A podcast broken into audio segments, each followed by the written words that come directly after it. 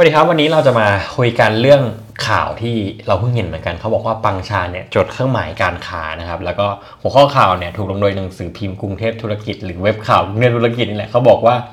ปังชาจดเครื่องหมายการค้า แล้วต่อไปบิงซูชาไทยจะขายได้หรือเปล่า คือต้นเรื่องนะครับมันมาจากตอนวันที่ 26เนี่ยผู้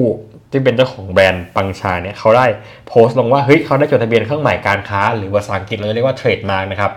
ทั้งภาษาไทย แล้วก็ภาษาอังกฤษแล้วเนาะ โดยที่เขาได้ประกาศออกมาว่า ห้ามลอกเลียนแบบทำซ้ำดัดแปลงแก้ไข และห้ามนำชื่อแบรนด์ปังชาครับทั้งไทยและอังกฤษเนี่ยไปใช้เป็นชื่อร้านค้า หรือใช้เป็นชื่อสินค้าเพื่อการจำหน่าย มันก็เลยแบบเกิดมีการถกเถียงกันว่าเฮ้ยจดทะเบียนแบบเนี้ยแล้วเราอะยังจะสามารถที่จะขายอีเมนู ปังชาเย็นได้หรือเปล่า หรือเมนูขนมปังน้ำแข็งใสชาเย็นยังจะขายได้ไหม ถ้าเกิดว่าครับเราไปดูรายละเอียดจริงๆเนี่ยในพรบเครื่องหมายการค้าครับปี 2534เนี่ยเขาบอกว่าเครื่องหมายการค้าเนี่ยเป็นเครื่องหมายที่ใช้หรือจะใช้นะที่หมายหรือเกี่ยวข้องกับสินค้า เพื่อแสดงว่าสินค้าที่ใช้เครื่องหมายของเจ้าของเนี่ยแตกต่างกับบุคคลอื่น โดยการจดทะเบียนเนี่ยครับการที่แบบจดเครื่องหมายทางการค้าเนี่ย มันจะสามารถจดได้กับอะไรบ้างก็คือ 1. คำครับ 2. โลโก้ 3. ตัวอักษรภาพวาดรูปร่างสีหรืออะไรพวกนี้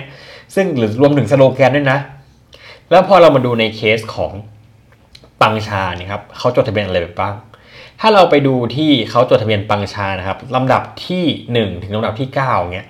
เราจะเห็นว่าไม่มีการจดทะเบียนเครื่องหมายการค้าที่เกี่ยวข้องกับตัว วิธีการทำหรือการแบบหรือว่าโปรดักที่เป็นแบบขนมปังชาไทย ซึ่งมันคนละเรื่องกันเลยนะเว้ยเราไปดูครับ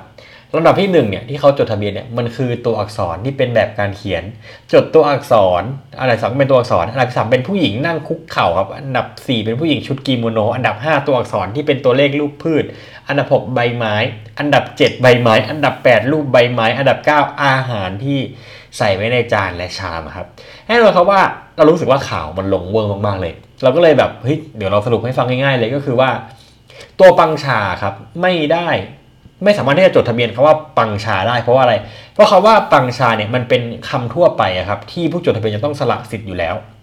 เออหมายความว่าถ้าเกิดสมมตินะครับว่า เราจะทำเมนูนี้ที่ว่าปังชาอย่างเงี้ยเราสามารถทำเมนูนี้ได้ แต่อย่าไปใช้รูปที่เหมือนกับร้านปังชานะเออเพราะว่าอันนั้นอะเขาอะจดทะเบียนไว้แล้ว ในแง่ของแบบ ถ้าเกิดว่าเราเอารูปของร้านปังชาไปใช้เพื่อการที่เราจะขายบิงซูชาไทยอย่างเงี้ย เราก็จะผิดทันทีเออโดยที่ ปังชาเนี่ยครับเพราะจดแค่ในส่วนของเครื่องหมายการค้า ซึ่งเครื่องหมายการค้าเนี่ยมันไม่มันไม่ใช่เป็นทั้งลิขสิทธิ์แล้วก็ไม่ใช่ทั้งสิทธิบัตรนะครับทำให้เหมือนกับว่าตอนนี้หลากหลายร้านเนี่ยเราคิดว่าไม่ต้องกังวลแหละยังไงเราก็สามารถที่จะขายบิงซูขนมปังชาเย็นได้เหมือนเดิมนะครับ ก็ประมาณนี้แหละดราม่ามันไม่ได้มีอะไรก็สรุปให้ฟังแล้วเนาะก็ถ้าไปดูในรายละเอียดอย่างเงี้ยเราก็จะเห็นว่าเขาจดทะเบียนตรงนี้ลงไปก็ประมาณนี้ครับสำหรับ EP นี้เนาะก็สวัสดีครับ